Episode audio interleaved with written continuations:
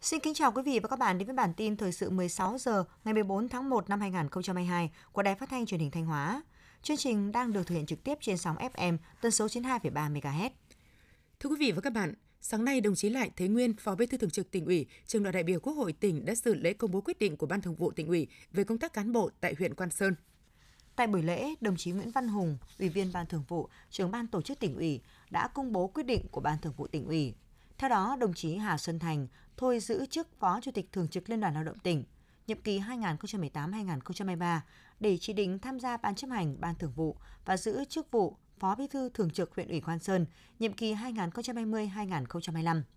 Trao quyết định và tặng hoa chúc mừng, đồng chí Lại Thế Nguyên, Phó Bí thư Thường trực tỉnh ủy trung đoàn đại biểu Quốc hội tỉnh đã ghi nhận sự nỗ lực, phấn đấu và cống hiến của đồng chí Hà Xuân Thành trong thời gian qua. Đồng chí đề nghị trên cương vị công tác mới, đồng chí Hà Xuân Thành tiếp tục tu dưỡng, rèn luyện, phấn đấu, sâu sát địa phương, cơ sở, gần dân, hết lòng, hết sức vì sự phát triển của Quan Sơn,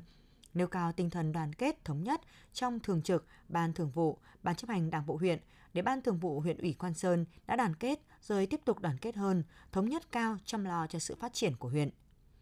Nhân dịp đón xuân nhâm dần và triển khai nhiệm vụ năm 2022, đồng chí Phó Bí thư Thường trực tỉnh ủy đề nghị huyện Quan Sơn đặc biệt quan tâm lãnh đạo chỉ đạo công tác phòng chống dịch COVID-19, trong đó tập trung kiểm soát chặt người từ vùng dịch trở về địa phương, định kỳ tầm soát những nơi có nguy cơ cao, đồng thời thực hiện tốt công tác tiêm vaccine phòng chống dịch COVID-19.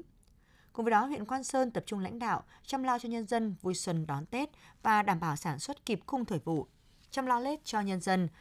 chăm lo Tết cho nhân dân, nhất là các đối tượng chính sách, người có công với cách mạng, người nghèo, người tàn tật, nhất thiết không để ai bị thiếu đói, quan tâm đến hoạt động văn hóa văn nghệ của nhân dân, nhưng phải đảm bảo các điều kiện cho công tác phòng chống dịch, quan tâm đến lực lượng làm nhiệm vụ đảm bảo an ninh trật tự ở địa phương và khu vực biên giới. Nhân dịp đón Xuân Nhâm Dần 2022, đồng chí Nguyễn Ngọc Tiến, Ủy viên Ban Thường vụ, Trưởng ban Nội chính tỉnh ủy đã đi thăm chúc Tết các đồn biên phòng, đoàn kinh tế quốc phòng 5, quân khu 4 và kiểm tra tình hình sản xuất đời sống của nhân dân huyện Mường Lát. Tại nghĩa trang liệt sĩ huyện Mường Lát, đoàn công tác đã dâng hoa dâng hương, bày tỏ lòng thành kính biết ơn đối với công lao to lớn của các anh hùng liệt sĩ đã hy sinh vì độc lập tự do của Tổ quốc – đến thăm chúc Tết Đoàn Kinh tế Quốc phòng 5 Quân khu 4, trạm kiểm soát Liên hợp số 1, bản Pọng, xã Tam Trung và các đồn biên phòng Trung Lý, Pù Nhi, Tam Trung, Quang Triểu, Tén Tần, đồng chí trưởng ban nội chính tỉnh ủy đề nghị các đơn vị tiếp tục phát huy truyền thống, khắc phục khó khăn, hoàn thành xuất sắc nhiệm vụ mà Đảng, Nhà nước và nhân dân giao phó, đặc biệt là trong công tác phòng chống dịch COVID-19 các đồn biên phòng cần tăng cường cán bộ chiến sĩ biên phòng duy trì nghiêm quân số thường trực 24 trên 24 giờ hàng ngày, tiếp tục tuần tra kiểm soát chặt chẽ, ngăn chặn kịp thời và xử lý nghiêm các trường hợp nhập cảnh trái phép, nhất là qua các đường mòn lối mở, đề cao cảnh giác, tuyệt đối không lơ là chủ quan, không bỏ lọt các yếu tố tiềm ẩn nguy cơ xâm nhiễm dịch bệnh vào địa bàn. Về việc tổ chức cho nhân dân đón Tết Nguyên đán nhâm dần 2022, đồng chí đề nghị huyện Mường Lát tiếp tục thực hiện các giải pháp giả soát số người đi từ vùng dịch trở về để có phương án sẵn sàng thực hiện khi có tình huống xảy ra. Đồng thời chăm lo các đối tượng chính sách, gia đình người có công với cách mạng, các hộ nghèo, hộ có hoàn cảnh đặc biệt khó khăn, không để hộ nào không có Tết. Tổ chức cho nhân dân vui xuân đón Tết trong thôn bản, hạn chế tụ tập đông người, đảm bảo công tác phòng chống dịch bệnh COVID-19 hiệu quả đồng thời tăng cường công tác giữ gìn an ninh trật tự trên địa bàn, bảo đảm cho nhân dân vui xuân đón Tết an toàn. Nhân dịp này, đồng chí trưởng ban nội chính tỉnh ủy đã đến thăm tặng quà gia đình ông Vi Văn Hưởng, thương binh hạng 4 trên 4 ở khu phố Tén Tàn, thị trấn Mường Lát. Sáng nay 14 tháng 1, Công đoàn ngành giao thông vận tải tỉnh Thanh Hóa tổ chức hội nghị tổng kết phong trào công nhân viên chức lao động và hoạt động công đoàn năm 2021 triển khai nhiệm vụ trọng tâm năm 2022, tổ chức chương trình Tết xung vầy Xuân Bình An năm 2022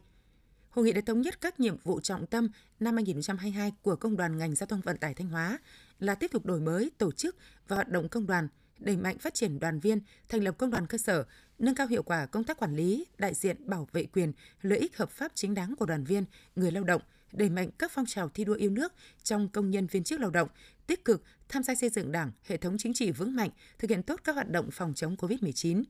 Nhân dịp này, Công đoàn ngành giao thông vận tải tỉnh Thanh Hóa đã tổ chức chương trình Tết Xung Vầy Xuân Bình An năm 2022, góp phần chăm lo đời sống, giúp đoàn viên lao động đón Tết Nguyên đán nhâm dần, an vui hạnh phúc. Trong khuôn khổ chương trình, ban tổ chức đã trao 90 xuất quà, mỗi suất trị giá 1 triệu 250 nghìn đồng cho đoàn viên công nhân viên chức lao động có hoàn cảnh khó khăn, trao 40 triệu đồng hỗ trợ xây dựng máy ấm công đoàn cho một đoàn viên thuộc công đoàn cơ sở.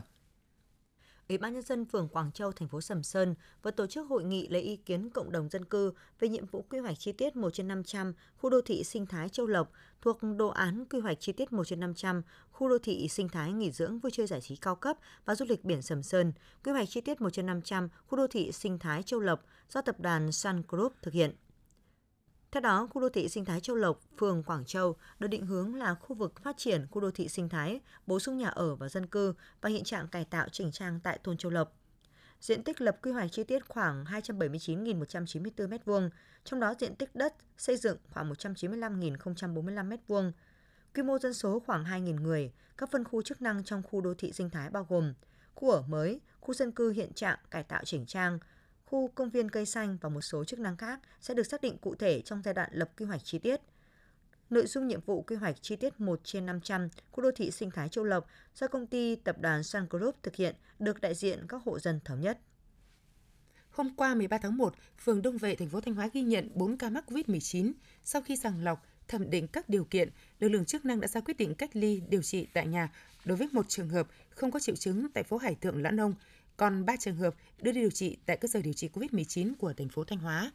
Đối với F0 cách ly điều trị tại nhà, trạm y tế phường Đông Vệ chịu trách nhiệm quản lý, theo dõi sức khỏe, điều trị cho bệnh nhân. Tổ giám sát cộng đồng khu phố có trách nhiệm giám sát, hỗ trợ được thực hiện nghiêm ngặt. Trong quá trình cách ly điều trị tại nhà, nếu người nhiễm SARS-CoV-2 xuất hiện các triệu chứng lâm sàng thì sẽ được cơ quan y tế kiểm tra, thực hiện chuyển bệnh nhân đến cơ sở điều trị COVID-19 phù hợp. Những trường hợp không xuất hiện triệu chứng sẽ được lấy mẫu xét nghiệm sau 10 ngày. Nếu có kết quả xét nghiệm âm tính, sẽ kết thúc cách ly, điều trị, chuyển sang theo dõi sức khỏe. Quý vị và các bạn đang theo dõi bản tin thời sự trực tiếp 16 giờ của Đài Phát thanh Truyền hình Thanh Hóa. Tiếp theo là những thông tin trong nước. Sáng nay 14 tháng 1 tại Hà Nội, Đại hội lần thứ 6 Hội người cao tuổi Việt Nam nhiệm kỳ 2021-2026 chính thức khai mạc. Tới dự có đồng chí Trần Thanh Mẫn, Ủy viên Bộ Chính trị, Phó Chủ tịch Thường trực Quốc hội, Võ Thị Ánh Xuân, Phó Chủ tịch nước, đại diện lãnh đạo các ban bộ ngành trung ương địa phương. Báo cáo tại đại hội cho thấy cả nước hiện có 11,4 triệu người cao tuổi, chiếm gần 12% tổng số dân. Bình quân mỗi năm, tổ chức hội kết nạp thêm 43.000 hội viên mới. Tổng số hội viên có 9,7 triệu người, tăng lên 1,1 triệu hội viên so với đầu nhiệm kỳ đại hội năm. Hàng năm, hơn 1,9 triệu lượt người cao tuổi được tuyên truyền, phổ biến kiến thức, chăm sóc sức khỏe, khoảng 3 triệu người cao tuổi được lập hồ sơ theo dõi sức khỏe, gần 4 triệu người cao tuổi được khám sức khỏe định kỳ, hơn 95% người cao tuổi có thẻ bảo hiểm y tế. Đa số các bệnh viện thực hiện ưu tiên khám bệnh, chữa bệnh cho người cao tuổi từ 80 tuổi trở lên. Đại hội đã bầu ban chấp hành gồm 93 ủy viên, ban thường vụ gồm 14 ủy viên, ban kiểm tra gồm 5 ủy viên. Ông Nguyễn Thanh Bình, nguyên ủy viên Trung ương Đảng, phó trưởng ban thường trực ban tổ chức Trung ương được bầu làm chủ tịch Hội người cao tuổi Việt Nam khóa 6. Ban chỉ đạo phòng chống dịch COVID-19 và phục hồi kinh tế thành phố Hồ Chí Minh, ban chỉ đạo đã tổ chức buổi họp báo nhằm cung cấp thông tin về tình hình dịch bệnh trên địa bàn. Buổi họp báo diễn ra trong thời điểm người dân thành phố cùng cả nước sắp trải qua kỳ nghỉ lễ dài trong dịp Tết Nguyên đán 2022.